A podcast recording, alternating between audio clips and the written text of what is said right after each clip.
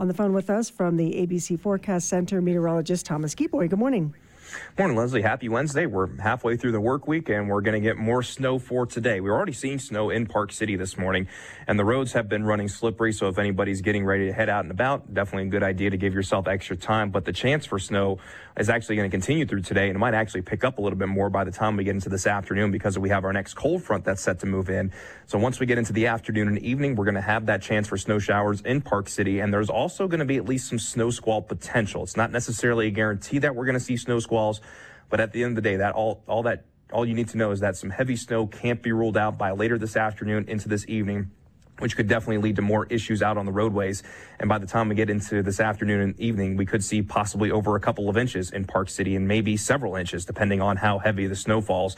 It's going to be one of those situations where some spots not going to see too much by this afternoon and evening, while other spots will definitely see some healthy accumulation. So anybody planning that evening commute already just needs to be prepared for some slippery conditions just in case. Outside of any wet weather today, we'll see mostly cloudy skies in the Wasatch back, a daytime high climbing to 34 in Park City.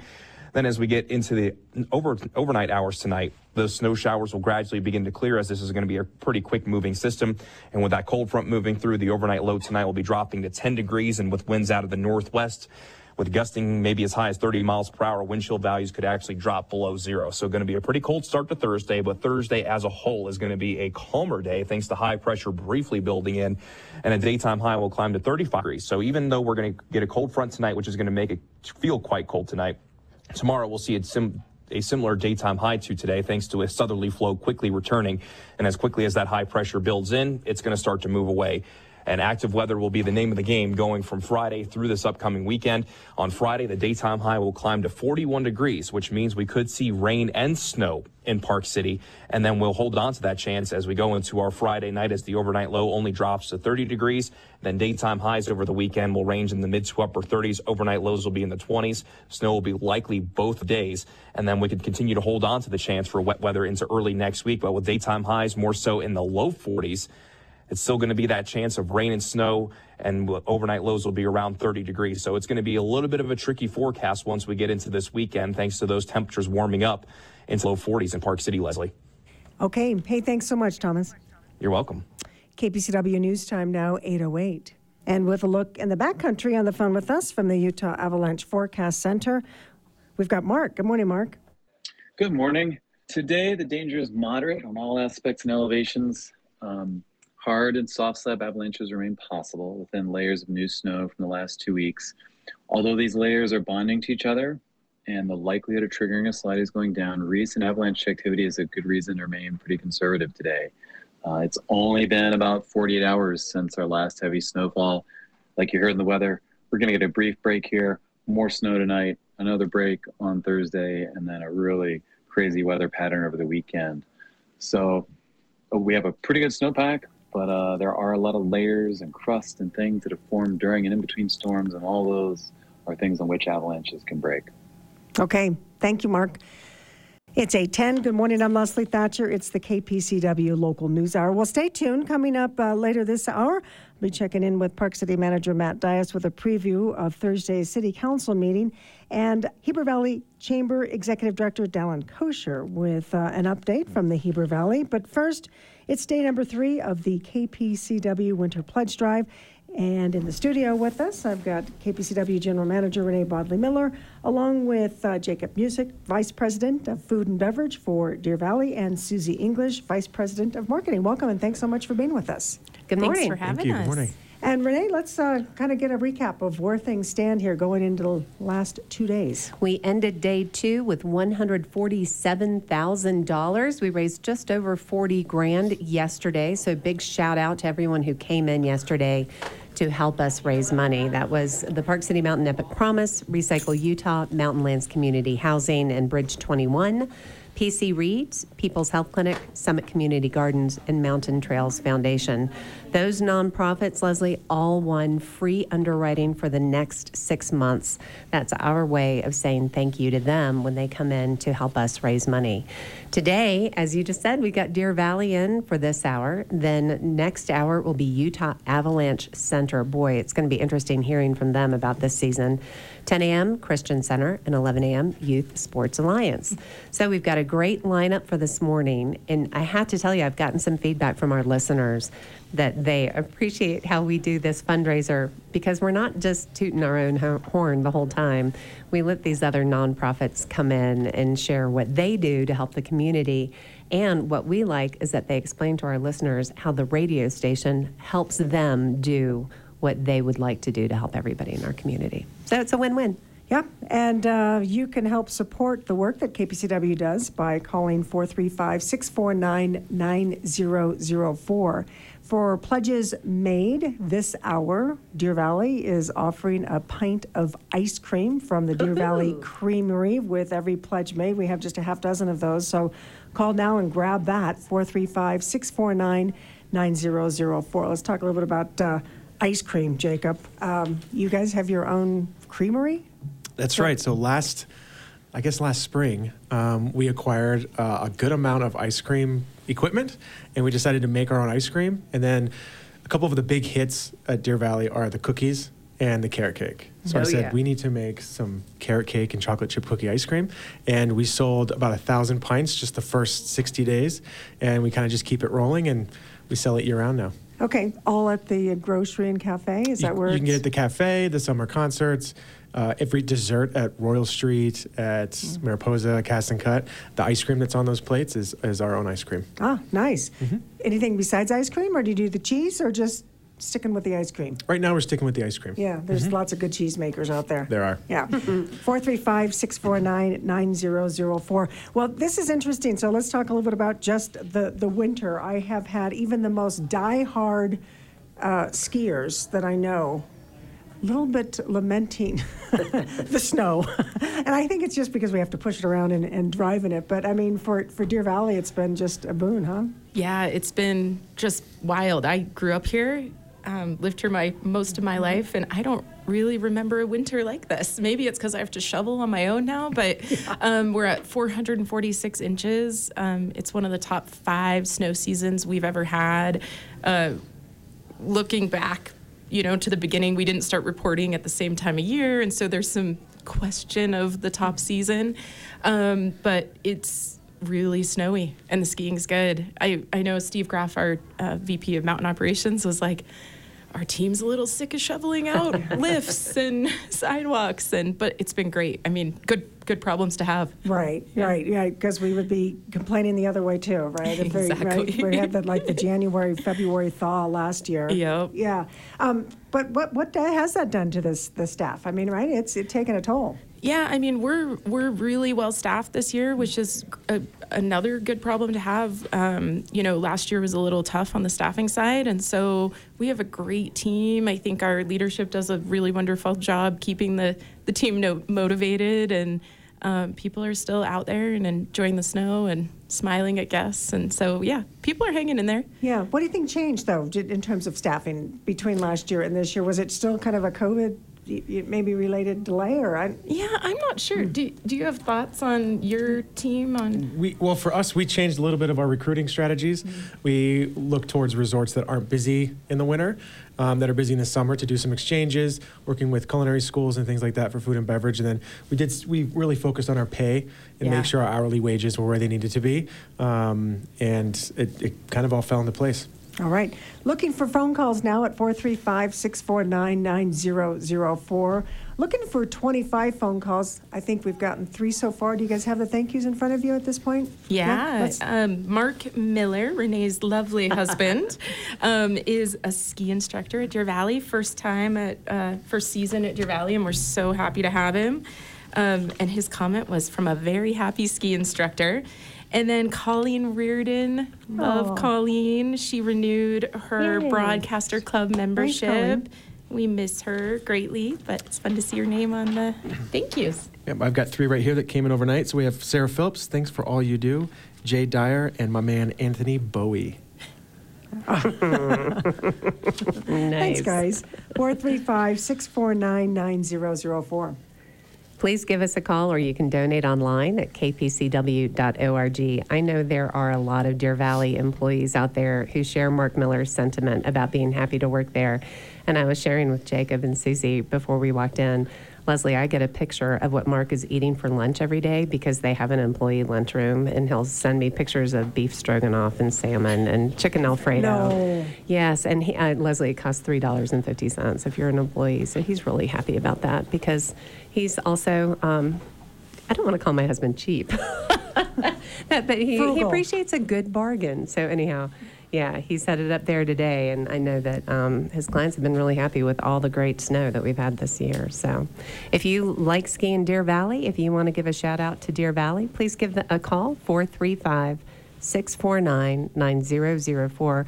We have four uh, phone volunteers who are standing by to take your calls. Sarah, it looks like all of them ha- are free. How many phone lines? They're, they're free. They'd love to answer your Yep, they're all free. Give them a call 435 649 9004. Okay, and so what's the goal again for today in terms of money raised? Um, So right now, we, we entered the day with $147,000. And Sarah and I crunched some numbers last night. And we're hoping that we can cross the $200,000 finish line today, Leslie. Um, which means we might have some interesting announcements to make tomorrow morning. But um, I'll just leave that hanging out there as a big tease. Um, but if we can raise $53,000 today, that would be great. And Deer Valley's got us off to a strong start because we've already raised 3,550, which means grab your noisemakers, everybody. You got noisemakers next to you. we've already crossed the $150,000 mark, so that's great. Okay, we're going to get to uh, an interview with uh, city government. We'll be back right after this. Good morning. Well, the Park City Council will get an update on the Homestake Affordable Housing Project at its meeting tomorrow. And in the studio with a preview of that and more, I have Park City Manager Matt Dias along with Environmental Sustainability Manager Luke Cartin. Good morning, guys. Good morning. Good morning, Leslie. How are Uh, you? Doing great, thanks. So the meeting starts at 3:45 with a study session. This is uh, your your uh, bailiwick here, Luke. Uh, community waste reduction strategies. Uh, does this have anything to do with the anticipation of Recycle Utah moving its center and what amenities we may be wanting to look at in a new facility? No, so this is actually a little broader. So the thought is, you know, there is talk at the county level to look at a regional transfer station. Recycle Utah is busting at the seams, as everyone who, who knows has been there for the past two decades. Um, so that's a side discussion. This one's actually looking at more of the ordinance based piece of what we did is we looked at some model ordinances that already existed out there. And Salt Lake City actually has a great one. And the thought would be implementing it up here to say, hey, if you have trash, you have to have recycling and or glass collection and or green waste collection and or food waste collection. So we kind of leave it fairly open. But the goal is just say you just can't have trash. You need to have most likely recycling available as well. So we looked at Salt Lake City's code, and we uh, we wanted to put a conceptual ordinance up here. So we took Salt Lake City's code and kind of Park Cityfied it a little bit. And there's three major areas that we look at: waste generators, right? So if you generate trash, if you're a business, nonprofit, whatever, and we set a threshold for that too. Um, and again, all these are concepts to be discussed. 96 gallons a week. You might say, well, that's kind of a weird number. Think of a curbside trash bin. Those are 96 gallons. Um, so you have the generator piece, and there's a couple of pieces in compliance in there. Then you have the hauler side. Say, hey, if you're an authorized hauler, you have to comply with these things. You have to register with the city. You have to disclose your uh, how much you haul annually. And the reason we want to do that is say, hey, as we look at these policies, are they being effective? Um, and then the, the third chunk of it is special events, saying, hey, special events, here are some different ways to comply as well. Um, so that, that's how it's broken down. And again, it's based off of Salt Lake City's code. I did look at some other uh, regional partners too and, and just kind of see what was out there, but that's the main drive behind it. Yeah, and I think of, you know, when we talk about special events, Silly Sunday Market, I don't think anybody does it better than them, right? 100%. Yeah, they, they do great, great work. I think they're over 86%, somewhere in that range, high 80s, which is, which is very impressive. And the goal is uh, the way it's written in there is to say the large events need to look at their both pre event setup, their during event stuff, and then their post event cleanup stuff too. And the goal will be to eventually ramp them up to about an 80% diversion rate. And we, we believe it's actually very feasible, done with good planning. So that way, everything's just, you know, anytime you see a big event in town, there's just big dumpsters out there and everything's getting winged in the trash. Um, that, that's an issue. And, and really quickly, Leslie, the driver behind this is our landfill's filling. Um, and every single time they fill a cell, which they're about to do in the next two to three years, is another three to five million dollars cost that comes out of the county's general fund to say, hey, we have to go kind of build a new a new bucket to put the trash in. And our resp- and if you look at the 2018 uh, solid waste master plan that the county completed, then they also did a waste characterization study, which looks through the garbage that came through the landfill. We ran one for the HPCA. We also ran one for our residential trash. A lot of the things we get rid of are very divertible, and the county's solid waste master plan identified roughly 80% of the stuff that goes across the scales at Three Mile Landfill is divertible. So truthfully, it just makes sense for the community. And, and Park City is a large share of that trash, right? If you look at, you can kind of correlate sales tax numbers roughly to the resort economy that, you know, makes tr- trash and solid waste and that side of it as well. So it's just kind of saying, hey, this isn't cutting edge or anything like that. It's just pretty much saying, hey, we should make sure that we're diverting, especially cardboard and all these other pieces from our landfill. Yeah, I'm thinking though, I mean, the majority of that divertible stuff is food waste. Food waste is a, is a major part of it, as is cardboard. And, and I'll, I'll approach those kind of two different ways.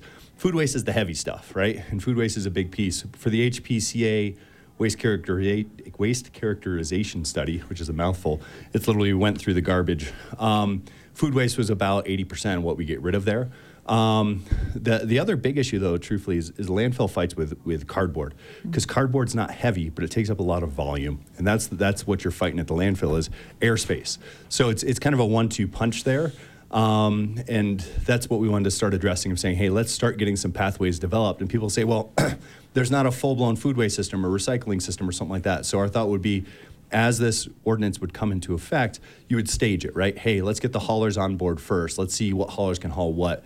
Um, we've talked to a few different haulers, and they're definitely willing to be able to ramp up um, and start helping us kind of tackle this issue. Okay, at 4:30, Matt, an affordable housing development update for Homestake. This is the project for 99 units of deed-restricted affordable rental housing, along with 24 market rate units. It has already been approved by Planning Commission, my understanding. The staff report reads that the applicant requested no variances for parking setback, density, and heights, but just to be fully transparent, had that uh, original property owner still owned that land, um, under that, all of that has changed. I mean, right? We've allowed less parking, bigger setbacks, more dense buildings to try to make a project like this happen.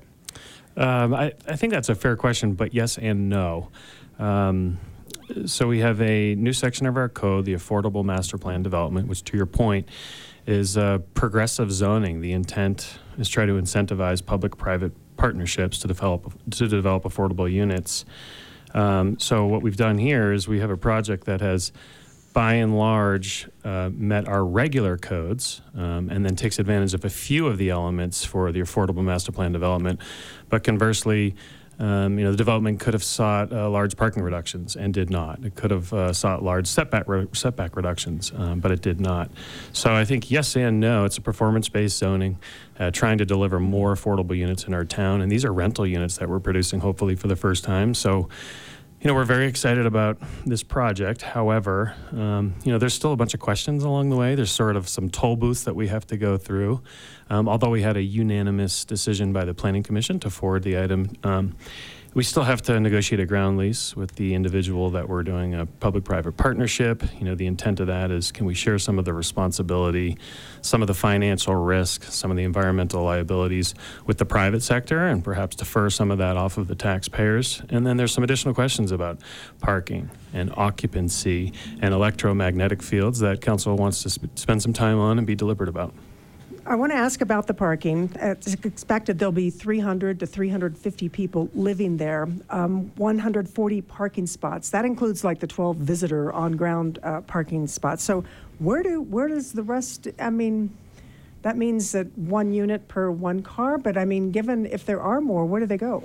Well, I think you know the, these are uh, these are sort of these are community and social questions that we're going to have to ask ourselves moving forward when we have land that's situated in the heart of town um, that has six or seven different bus lines running around it and through it and a host of uh, additional connectivity through trails and otherwise and ancillary services what type of parking amenities do we want to provide for an area? And I think, you know, looking ahead, I, I think some of the parking minimums and parking requirements um, have created the types of development that we have. And I, I think, you know, as the world changes and as the world evolves and as we continue to invest in our transit system and park once philosophies, I don't think there's a single person out there that I couldn't sit next to in a coffee shop or when I'm standing in line at the supermarket that isn't upset about the volume of cars and the volume of traffic. So the individuals living here will have to live somewhat of a different lifestyle, and that's that's what we are encouraging, and that's why we're providing all these additional support services.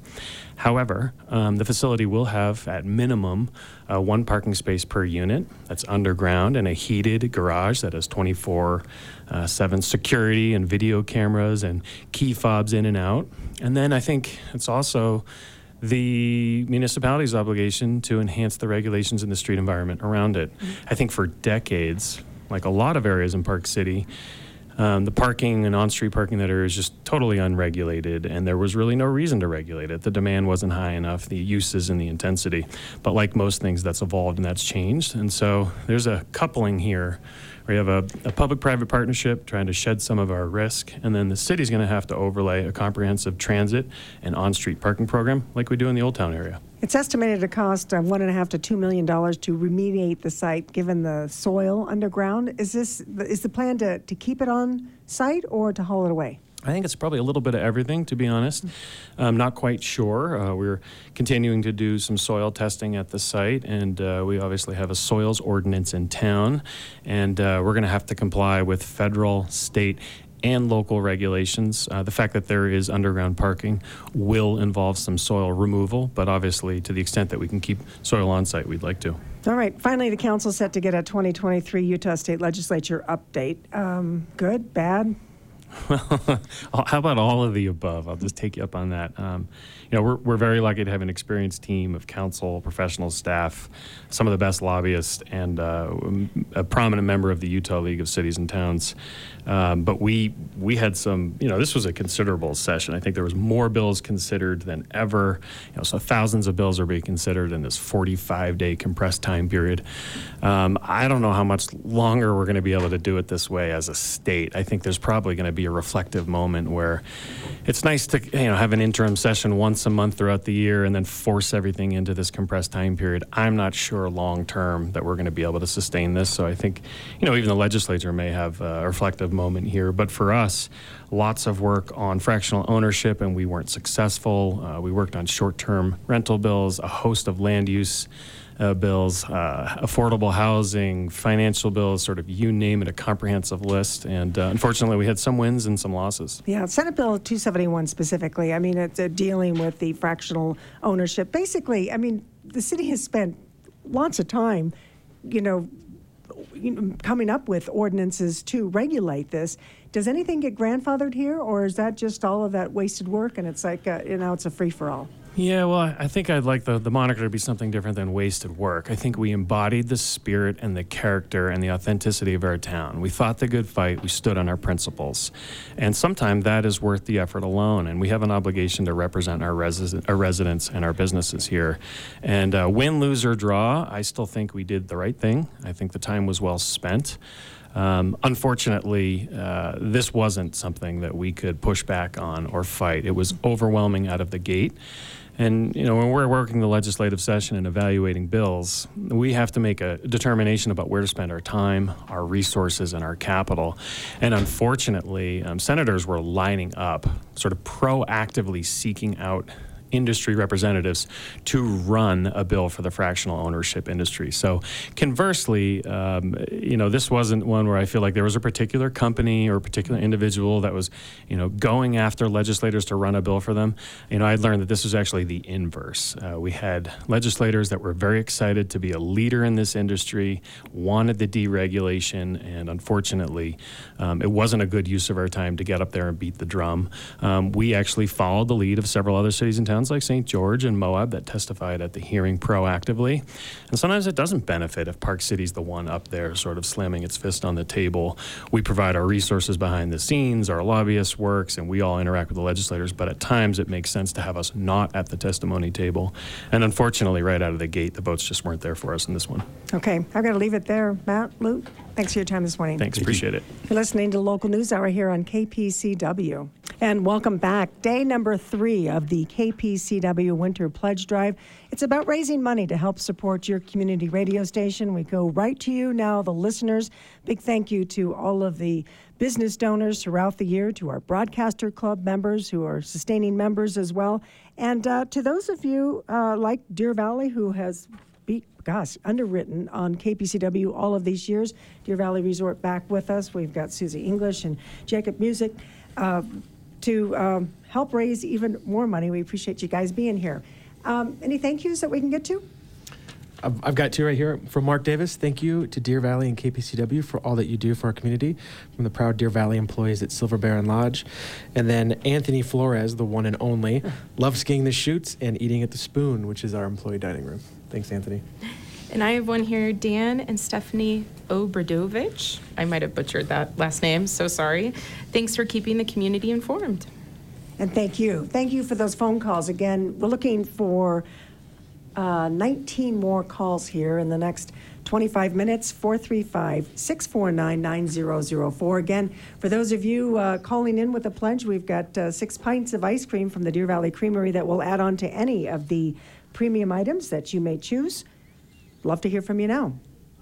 That's right. And Leslie, um, as Matt Dias and Luke were talking in here, um, especially about the Senate Bill 271, again, that's just such a great example of how important a local news source is. When Matt first came on your show and talked about that, then Parker started reporting on it. Then Robert Gehrke at the Salt Lake Tribune, it caught his attention. And really, what caught their attention was not only the fractional ownership bill, but the amendment that um, they wanted to put in, they being some Republican legislators, um, allowing um, someone to build underground up at the top of Treasure Hill without um, city um, purview. And so that amendment ended up being voted down. And we've heard from several legislators, including Representative Brian King, who admitted publicly that if it were not for local media, that this amendment may have had a different outcome. So if you appreciate the role local news plays in your community, please make a donation. I know so many listeners, Leslie, tune in between 8 and 9 to hear you deliver the news of the day and interview our local newsmakers. If you're one of those loyal listeners, please give us a call 435 649 9004. And of course, another thing we do every morning are the trail and snow reports. And we hear from someone at Deer Valley every morning telling us what groomer's choice is, how much snow you have. And um, they must have had a really challenging year, Susie. 435 649 9004. Let's talk quickly. I know you guys got uh, pass sales. Uh, going to happen here soon. It's that time of year. Yeah, it is that time of year. Um, so we will have an announcement. What's today? Wednesday. It, it's going to go out tomorrow. Um, so Icon and local passes will all all of that information will be released tomorrow, and then um, on sale is a follow, following uh, about a week later. So you'll see that in the morning. Okay. Um, how were pass sales? I mean, there was uh, a lot of talk about uh, Icon did pretty well for this season. Yeah, but you know, both Icon and our local season pass, when we get snow, locals like to ski. So it's not, it's definitely not just Icon pass holders. Um, but people are excited about the conditions this year, and we've seen a lot of, you know, a lot of local skiers, which is great. Yeah. I mean, I'm guessing you see a lot of folks then from the Cottonwood Canyons come over on those big snow days when we see the canyons closed. Yeah, for sure. I mean, I think with Icon access, that is that's one thing that has definitely changed um, our our operation, and we spend a lot of time talking about what's happening in the Cottonwood Canyons, which we, I would say we didn't do in the past. Um, and this year, again with the snow, they have had a lot of lot of closures, and we even see an impact when they announce like you know, a midnight clo- closing with a, you know, to be announced opening. And so people then just make their decision that day. Um, I think uh, Snowbasin was new on the Icon Pass for this season, and that has helped um, kind of spread those Cottonwood skiers out a little bit more. And um, I think they're also having a great year based on what I've heard up there. I need to make it up there. But Yeah. And then the, the resort's decision to employ its own shuttle out of Treasure Mountain Junior High School. Why, now, why, why that? Rather, rather than just how, as we saw, buses to the resort from the high school. Yeah, so the high school really, um, as you know, is dedicated to Park City Mountain, and they've done a huge push to, um, you know, provide private shuttles and buses and all of that. They've done a great job this winter. With that parking situation. So we have um, a limited number of street parking days that we have in our agreement with the city. It's about, I think it's 10% of our operating days, 14 ish days a year. Um, and so we were coming up on that number based on the, you know, how, how busy it's been and Little Cottonwood people coming over because of all the snow. Um, so we decided to implement Treasure Mountain parking. Um, we've had a lot of conversations about Richardson Flat and, you know, what the best option is for our guests. We felt strongly that a direct shuttle from Treasure Mountain for this year is the best option. Um, and we're having a lot of conversations right now about w- what are we going to do next year? You know, a, a direct sh- shuttle from Richardson, or is it, you know, I, I don't know what that's going to look like, but we always have the guest experience in mind, and we want to make sure that it's it's as easy as it can be to park off site for our guests. Yeah. Does it make sense then? I mean, if you're at Richardson and then drop folks off at Mayflower or at the, the gondola there, the Deercrest gondola? We have had that exact conversation. Actually, just yesterday we were talking about that. I think, you know, one thing with the gondola is it was not built, it's not like this giant tram like at Snowbird, right? So the uphill capacity is not quite as um, large as we would ideally now with with um, the skier numbers we're seeing want. So that is a limitation over there. So I think for the time being, it would be a, something direct to, to Snow Park. 435 649 9004. Again, looking for 18 more phone calls here this hour and would love to hear from you now. We're talking with Jacob Music, Vice President of Food and Beverage, and Susie English, Vice President of Marketing with Deer Valley Resort.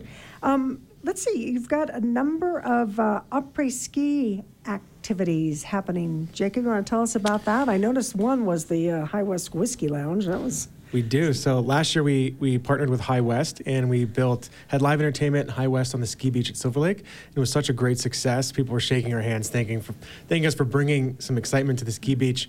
So we did it again this year. Um, it's going to be on March uh, the weekend of the 16th uh, for four days. Uh, so we have High West there. We're bringing in some entertainment from Las Vegas, um, from uh, from from Las Vegas to play, and uh, the four days is just all about whiskey, cocktails um, on the ski beach with some fire pits and whiskey s'mores.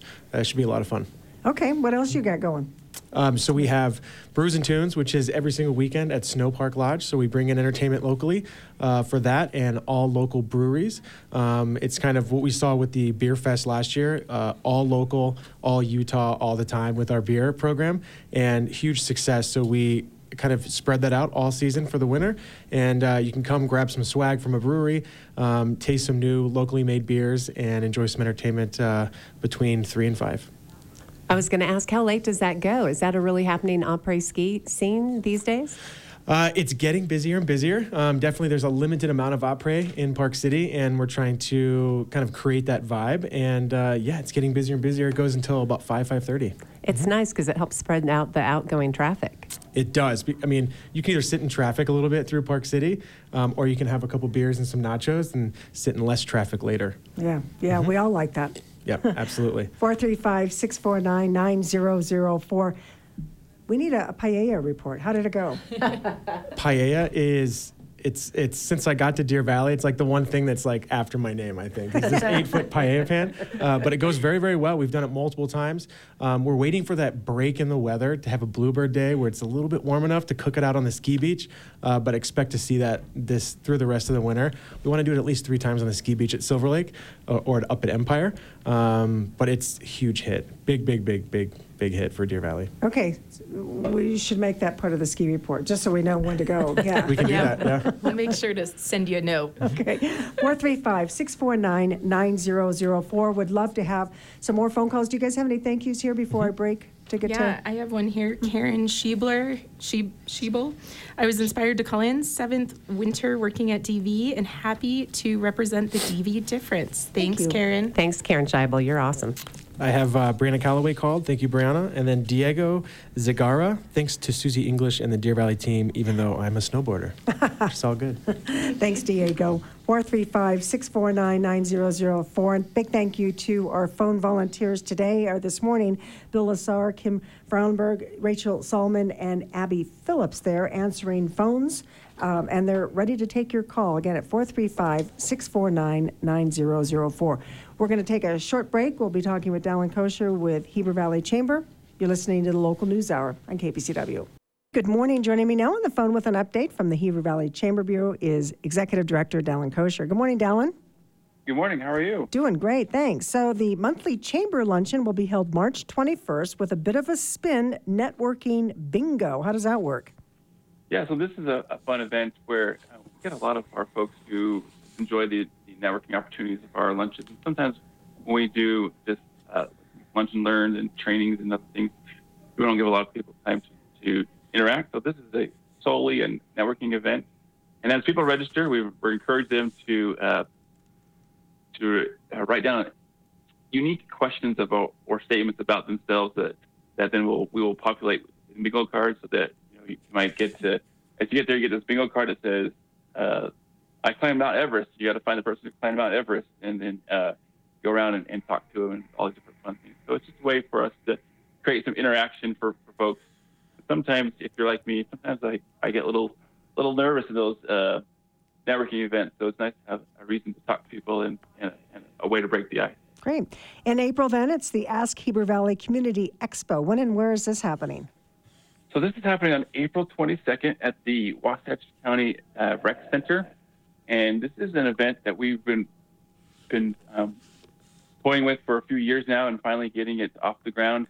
And this is an event where we have um, over 70 vendors coming to uh, have with different things related uh, from different businesses in our community, from you know from food, fun stuff to um, stuff for your home, things you can get for decor, um, any uh, anything, any business can can come to it. But this is in a way for our community to come out and get to know our local businesses. So we'll be at the rec center, April 22nd. It is free admission for for folks to come out and enjoy, and we're gonna have 300 bags for the first uh, first uh, 300 people to come in, doing some giveaways and other things to get people to come out and and uh, visit with our businesses. We hear a lot that uh, people like I just didn't know who was here, and I didn't know that this was that you were here. And we're trying to shorten that gap provide ways for people to get to know local businesses and provide and these businesses will provide some fun uh, deals at the show. And we look forward to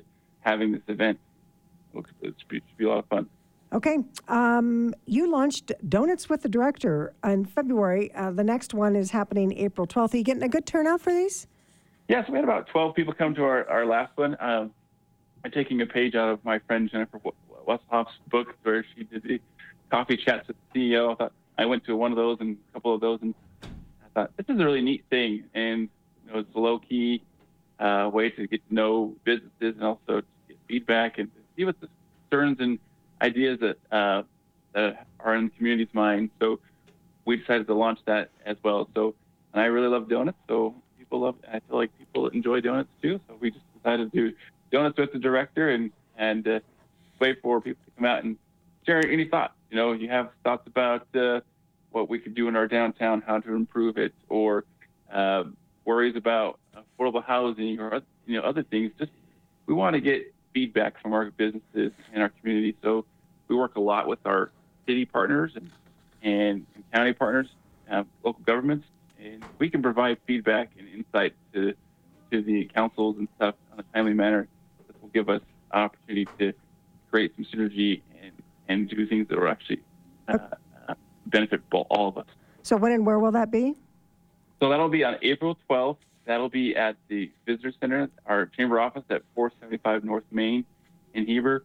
Um, we it's a free event, and we just ask people to register so we know how many how many donuts to get. So go to gohebervalley.com and, and uh, on our events page register for Oh. that event. So is it a day long thing or just a couple of hours? It's just just a couple hours, just from 8:30 to 8:30 to 10. Really really chill, kind of come out and have fun. Okay, and uh, finally, Envision Central Heber, and I'd like to talk more about that. Maybe we can do that next month. But the next public meeting coming up May 3rd. I know that you sit on the steering committee, so um, you're going to be looking for public input at that May meeting? So yeah, we've been taking public input throughout this whole process. Uh, it started, I want to say, ooh, probably first of the of the year, and we've been doing uh, a series of public outreach events. So the Envision Central Heber is essentially looking at the core of Heber City, that mean, meaning the the downtown area of Main Street from Fifth North, to Sixth Sixth South, or Twelfth South, and then um, the neighborhoods um, east and west side of, of Main Street, and additionally the, um, the railroad area for a recreation zone. So the idea is to look at ways we can plan for the future growth of that area and what we can do to make it more hospitable and more fun for residents and visitors alike. And so we've been looking at getting feedback for all those areas because we know the growth will continue to happen. So we want to see and get a feedback from the public about what's happening and what, what they would like to see. Okay. And at the May 5th meeting, we'll be talking about uh, um, going through, we've gone through this process so far, and we want to share where we're at and, um, and what the vision plan is at that point. Okay, people can get more information at envisionheber.com. Hey, Dallin, thanks so much for your time this morning. Thank you. KPCW News Time now 8:49. Coming up now on 8:50. Good morning, and it's day number three of the KPCW Winter Pledge Drive. I'm Leslie Thatcher, along with Renai Bodley Miller, working on the Deer Valley Challenge. Here we've got Jacob Music and Susie English with the resort joining us this hour. We appreciate all of those who have called in so far, but looking for more calls of support. We still got 10 to go. Let's uh, get to a couple of those, though. Susie, you got them? Thank you, Sarah. Couple thanks. Thank yous. Brian and Heather. Brian's our VP of Finance and Ticket Operations, and Renai's neighbor, I Yep. think, or closely. Thanks, neighbors. Yeah, thanks to Renee and KPCW and Jacob and Susie for all they do for the community. Um, Sean Railton, Abby Railton's dad. She worked with me in my department for a while. Love her, miss her so much. She moved to Denver. Um, hi to Susie, Jacob, and Leslie. Thanks for all you Thanks, do. Uh, Pamela and Arthur Bingham, thank you to KPCW for all you do. We appreciate the morning news, weather reports, and local activities. And Randy's afternoon hour. Uh, Jessica Jones, KPC, KPCW from Randy and Jessica in Midway. Can't imagine life without you. Thanks so much. And then I have two. Uh, Dennis McCormick, thanks for calling in. And then Dave and Jean Olson love streaming KPCW from Chicago and dreaming about skiing at Deer Valley. 435 649 9004. Hey, a reminder also that the Summit County Council is holding its final public hearing on the Dakota Pacific Revised Development Application at Kimball Junction tonight. That's happening at Ecker Hill Middle School, 6 to 8.30 p.m., or virtually via Zoom. And reminder that the council is scheduled to vote on this application at its meeting next week, March 15th. So we're going to change gears here real quick, and we're going to move from winter to summer. You guys, I know, have made a few announcements in terms of the Deer Valley uh, concert series. So want to tell us what you've got so far and how many more we should expect. Yeah, so we have announced three shows so far Michael Franti, CAAMP, and Kenny Loggins. Um, there was some serious demand for those three shows, and right now they are sold out, Wow. um, which is awesome. So there are tickets that pop up on the website. So if you're really, really excited about one of those shows, keep checking back. Um, the Hope right now we're working on one to two more that we'll announce. Um, I I don't have any additional information than that right now, but um, I think we'll have a couple more, so that's exciting. And then we're working with the um, Utah Symphony and Opera, and that announcement will come out in a couple weeks um, for their series, the Deer Valley Music Festival. So exciting stuff, and I know um, Jacob has some really amazing plans for that venue, Paella. Um, lots of cool, like a little food food area, and some cool new stuff that we'll be doing this summer. All right, well, tell us about that then. What's planned? Because I know that I think that was probably the biggest complaint was people miss feeling like they were missing the music by standing in line. We're gonna Right, Try right. and change So, that around. Yeah, so this year we're going to really invest um, in some the experience there. We're to we're to build some custom beverage areas and actually build the infrastructure to handle the volume of people because it's all about listening to the music and enjoying the company you're with instead of standing in line. Um, so we're really making a huge effort to change that this year.